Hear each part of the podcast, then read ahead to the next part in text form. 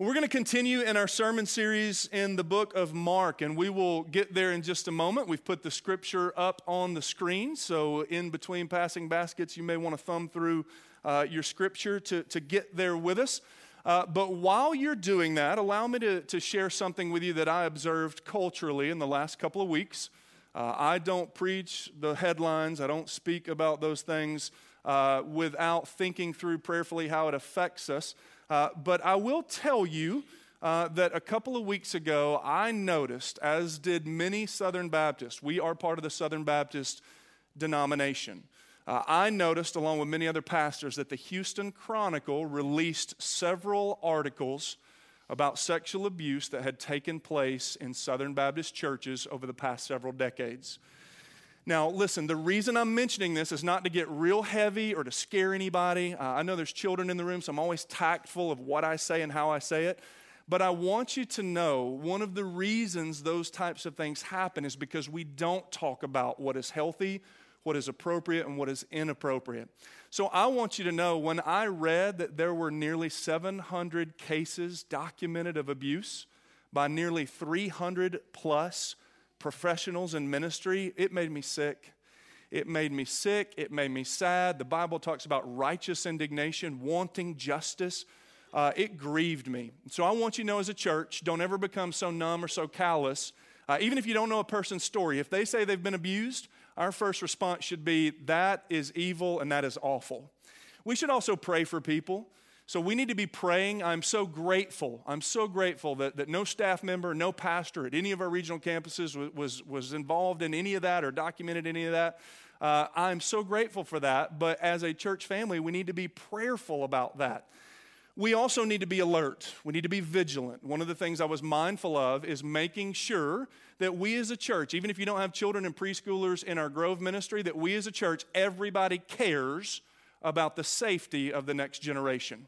Uh, I want you to know that we take measures to make sure that the children that are on our campus on Sunday mornings or at any event uh, are well supervised. We have policies and procedures in place, such as having two adults in any classroom. Uh, no child goes to the restroom by themselves with an adult. I mean, there are so many things that are in place. We have uniformed officers that walk through the building, make those rounds. We want them to be seen. Uh, every staff member goes through a criminal and sex offender registry background check. We ask volunteers to do that. And if you have ever felt in any way, why are they making me jump through this hoop? Why are they asking me to do that? It, listen, it is not to make things difficult on you. It is because we want to be very intentional and very vigilant about protecting the next generation. So thank you so much. Even if you show up on a Sunday morning as a parent and you have to wait in line at the check-in kiosk, we've got three of them now. Hopefully that's not a problem. We need to know who's in the building, how long they're in the building, when they're picked up, where they are. We take that very seriously. Uh, next Sunday, we already had this planned, but if you're a parent or you bring your niece or nephew here to the church, uh, we have a parent uh, leader meeting or a parent equipping meeting, and it involves safety and policy information. We had already planned to share uh, months in advance what we do on a Sunday morning to take care of the next generation. Hope you will join us next Sunday for that. Uh, but not talking about this is not going to help. One of the things we need to do is be open, be honest, talk about how we're grieved, and talk about what we need to do as a church moving forward to ensure that we do things that are godly and protective of all people, including the next generation. So, one of the things I've been doing is praying for these families, these individuals that are involved in this, but I'll also extend to you. Um, if you would like to talk to somebody on staff, if abuse or anything has ever been part of your past, and you have made to feel shame or guilt or that it was your fault, that couldn't be further from the truth. We want you to let us know how we can pray for you and how we can help you. Don't hesitate to reach out to me or the staff. We will do everything we can to honor and protect and walk with you through that. I thought it would be a great thing for us to do to pray together. Like before asking us to pray and then we scatter in a minute, can, can we just pray real quickly before we dig into the word for all of this and that God's glory, His will would be done and that people would find hope and healing? Lord Jesus, thank you for um, the opportunity to do life together. And we need to acknowledge that there are wonderful, exciting things we talk about, and sometimes there are things that grieve us, and this is one of them. Bless and minister to the families and individuals that have been involved in this. We pray, Lord Jesus, that you would bring about healing and hope. We also pray, Lord Jesus, that this congregation would value, all of us would value all of these things that need to be in place to care for the next generation. Uh, Lord, and we desire to see you made known in our community So we pray, Lord, as that happens, that you would heal, bind up wounds, and restore people to healthy relationships. That's our desire. And we say and pray all of this in Jesus' name.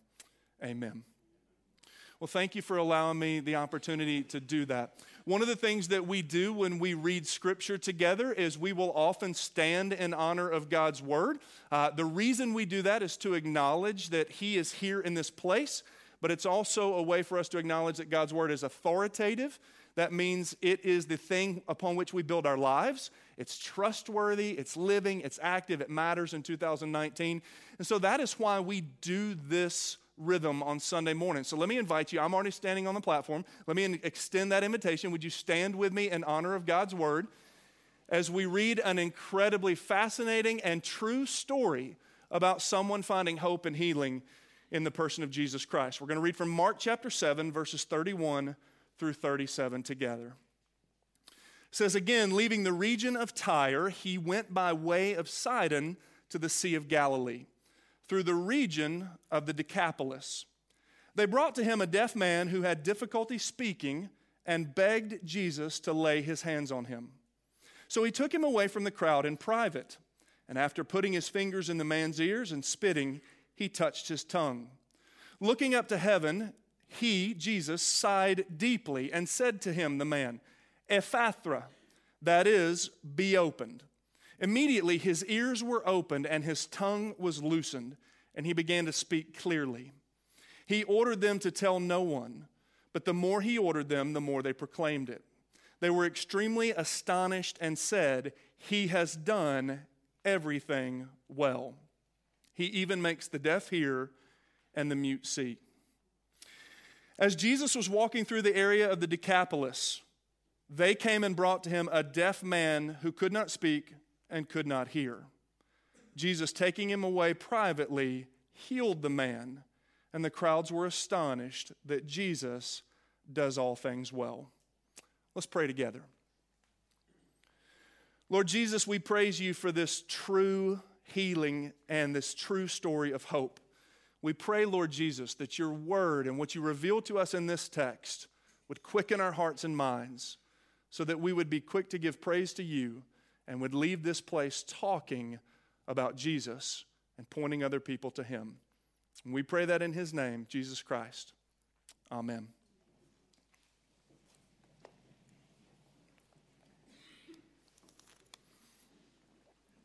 Well, if you haven't been to the area of Galilee where Jesus was when this happened, you may not be able to fully appreciate some of the geographical context of what was taking place and where he was. Jesus had been preaching and proclaiming the good news of his Father around the Sea of Galilee, and where he would go, he would heal and restore those who were sick, those who were struggling with infirmity. Jesus is in an area doing that called the Decapolis the reason it's called the Decapolis, Deca means 10. There was an area of 10 villages, towns, communities, which collectively were called the Decapolis. Now, the reason this is important is yes, this was an area of Jewish influence, but it was also an area where there were many Gentiles. Anyone who was not Jewish is Gentile. So there were people who were Greek, there were people who were Roman, and they all lived in the Decapolis. Now, we know that Jewish people, while they may not, many of them may not have acknowledged that Jesus was the Messiah, they did believe in the dignity of individuals. They believed in the dignity of individuals because all people are created in the image of God. However, many Jewish people, as much as it grieves us, mistreated people who were deaf and who could not speak. There was even Hebrew law that you could not own property if you were deaf they were misunderstood and mistreated by the Jewish people, but the Gentiles were even worse. It has been said about Plato and Aristotle that they both felt that people who were deaf they can't hear and they can't communicate. So how could they understand ideas? How could they be creative? And even to the extent of going on record to say that deaf people are barbarians who are beyond hope. In the Middle Ages, people who were deaf were not allowed often to attend worship services because if you can't hear, you can't respond. What's the point of you being here? Now, think about the message that conveys to someone who is deaf, someone who cannot speak. I know that in a room this size, there are some of us who have family or friends or even children or loved ones or coworkers that we know that are deaf. Maybe they cannot hear audibly as some others of us can, or they can't speak and communicate. Think about how awful it was to communicate to someone, you are of no value to us because you're not like us. They were often cast outside of the city, isolated, cut off from relationship, no friendships, no way to communicate, left to fend for themselves. And oftentimes, a deaf person would steal just to survive. And that is the situation. That is the circumstance for this man in this text who is deaf. He's most likely outside of the exact area where Jesus was teaching and healing. And the Bible says that they went to get Jesus. We don't know who they is in verse 32. Some people assume that maybe people had heard about Jesus healing, and it was fantastic when someone got healed. They knew there was a deaf man, he was way in bad shape, and let's go get him to watch a healing. That's what some people think. Many scholars believe this crowd didn't know how to help this man, but they knew he was isolated. They knew he had been mistreated, and they wanted to go get this man because if there's anyone who can heal and restore him, it's Jesus. Jesus had demonstrated his authority over sickness and illness and circumstance. So they went and they grabbed this man and they bring him before Jesus. Now, when you read the text and you immerse yourself in the story, this had to be incredibly confusing for this man. He normally doesn't see humans on a daily basis. And now many of them grab him, pull him, and place him in front of Jesus. I don't know how many of you have met Jesus in a similar manner. Someone introduced you to Jesus and you were overwhelmed, you were confused before you truly came to know who Jesus is. Oftentimes, someone will in the local church invite a friend or a neighbor, a family member to come to church to hear the gospel. And it can be daunting, it can be confusing. That's why every Sunday, it's not a throwaway line. We thank people who are visiting for the first time. It can be overwhelming if you don't understand the things of God.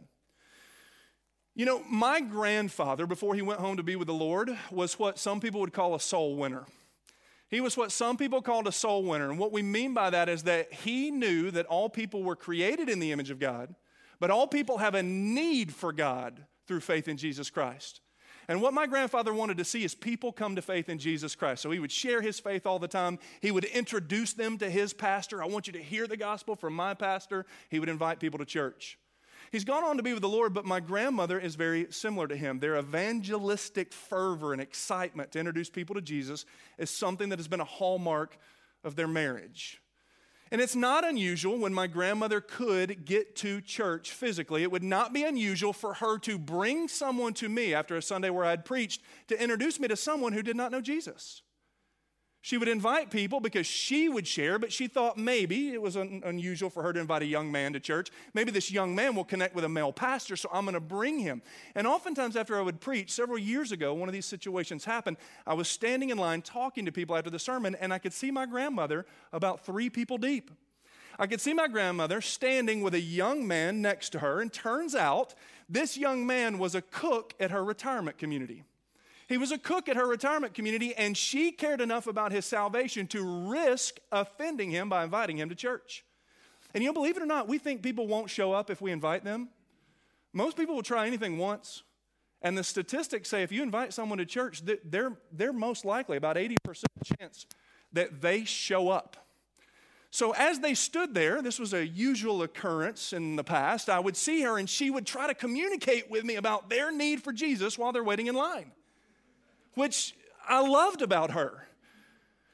But her burden for lost people would become evident when one of these times she whispered or she mouthed to me, He needs Jesus, Him, which I assume that's why they were there waiting to talk to me. And, and she pointed out, like, he's, he's not like me. You may have to communicate a different way. He's got an earring. He's got an earring. I can see he has an earring. He doesn't, he's, he wasn't dressed in a suit and tie. You know, she was just trying to communicate. He, he's not familiar with church. And if anybody's ever invited you to church and you're like, why are they inviting me? Let's go ahead and cut them some slack. It may feel rough, it may feel weird, it may feel uncomfortable.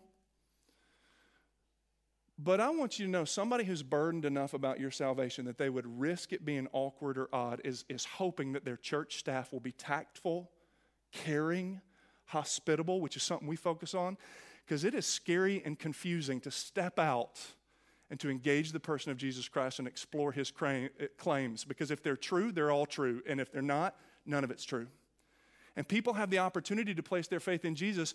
And they had thrown this man in front of Jesus, was most likely overwhelming, daunting, maybe even confusing. And so that's why I love what Jesus did in verse 33. I absolutely love Jesus for so many reasons, but in verse 33, it says, He took the man away from the crowd in private.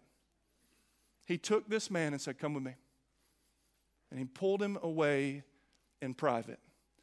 Now, I, I want you to know that we have a deaf pastor that is part of Brentwood Baptist Church.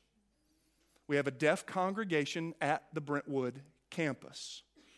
And one of the things our deaf pastor has communicated to me is that deaf women and men, they hate it when hearing people stare at them as if they are the public example of someone who's deaf. So Jesus pulls him away to communicate, I respect you. And if there are gawkers and onlookers that want to make an object lesson out of you, come over here with me. But it also communicates several other things. In verse 33, Jesus took him away privately.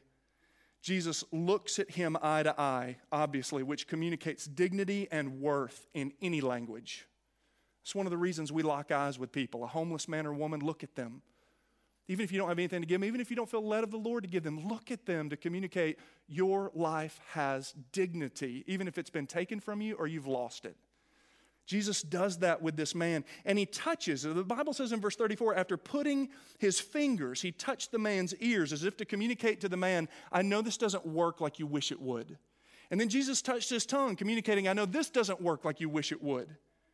And the Bible says he spit and he made out of the saliva, he, he touched the man's ears and he put his fingers in his ears and on his tongue. And in those days, saliva was considered to have medicinal purposes. So Jesus is trying to communicate to this man, what I'm doing is intended to be helpful to you. Because again, this man overwhelmed at the circumstances. And what is Jesus doing? And the Bible says in verse 34, looking up to heaven. And there are no throwaway lines in Scripture. Mark wouldn't do that. My dear friend Eric, our deaf pastor, said, when he looked up 100%, so did the man. Because in the deaf community, when you act out something, when you communicate something, when he looked up, the deaf man would have said, Where's he looking? And he would have looked up. This was Jesus' way of communicating to him. You can't hear what I'm saying, perhaps, but I want you to know what I'm doing. I'm from God the Father, and what I'm doing is of the Father. I am exactly who people say I am, which the man most likely had not heard about. So he is communicating to him, I'm of God. The man would have looked up to heaven, and Jesus sighed deeply. In deaf culture, a sigh is incredibly important. A sigh is incredibly important.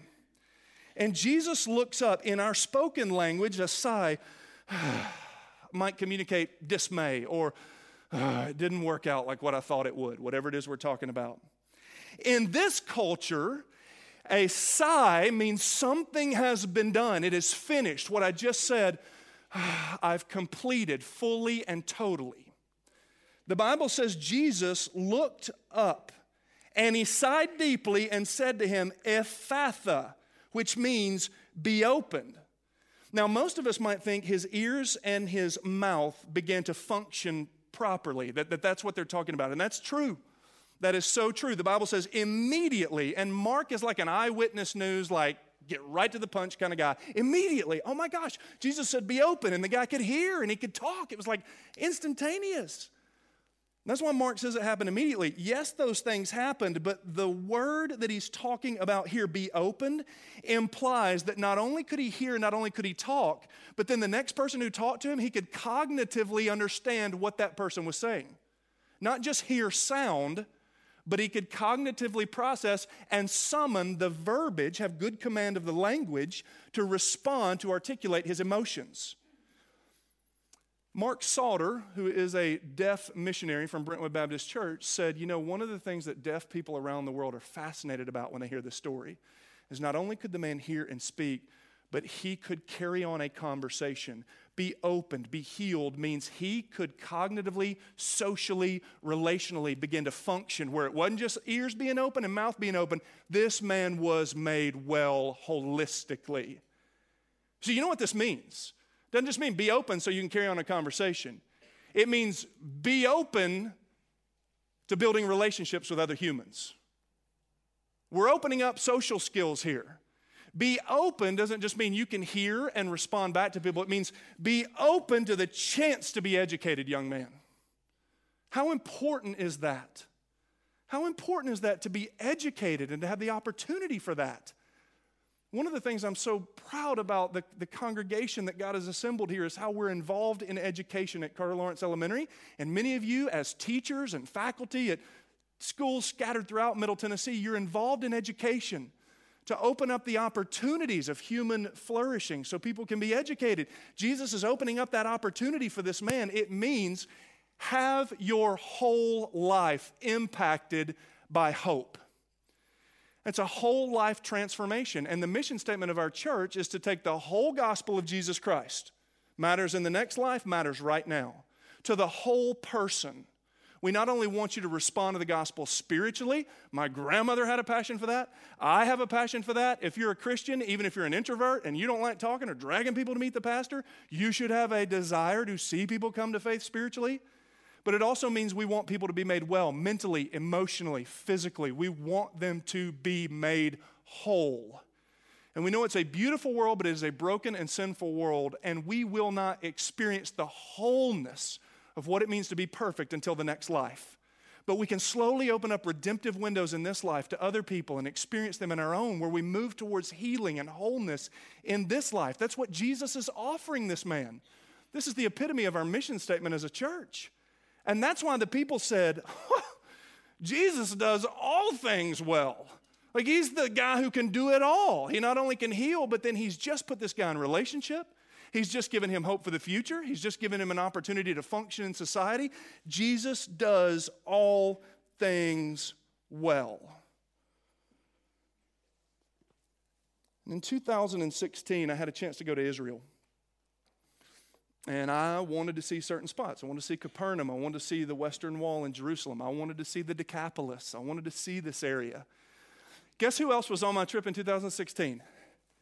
Pastor Eric Randolph of our deaf congregation in Brentwood. And he is your deaf pastor as well. We have a deaf congregation. We are part of the same church family. If you're a member of our church, this is your deaf pastor. And he went with us. That's us on the Mount of Olives looking out over Jerusalem. And not too long after this picture was taken, we went to the area near the Decapolis. We went to the area near the Decapolis. And one of the things Eric did for everybody on the team is that in American Sign Language, he signed Mark 7 31 through 37. This is our deaf pastor signing about a true story from 2,000 years ago of Jesus healing a man totally and completely. And I wept. I wept as I saw a deaf man talking about the hope we have in Jesus. 750 million deaf women, men, and children around the globe. 750 million. They are underserved and underreached. Praise God in His goodness and His sovereignty. He led our church more than three and a half decades ago to start a deaf ministry to people who had not heard the gospel. And this is our deaf pastor. And so, one of the things I thought was, wouldn't it be awesome if we could invite Eric and we could have him with us on this Sunday and have him sign it for us? And like he was already booked. So, like, I was so frustrated. Turns out he's at the Brentwood campus where the deaf congregation is, and um, he's actually signing in some of those services this text. But several of us on the campus, pastor, preaching team, we, we, we asked, is there any way you can sign so that our people can hear this from you? Because you can communicate in a way that I can never fully appreciate. And he said he'd be glad to. So I want you to see how what Jesus did here changed someone's life. And I want you to hear it from our deaf pastor at our Brentwood campus.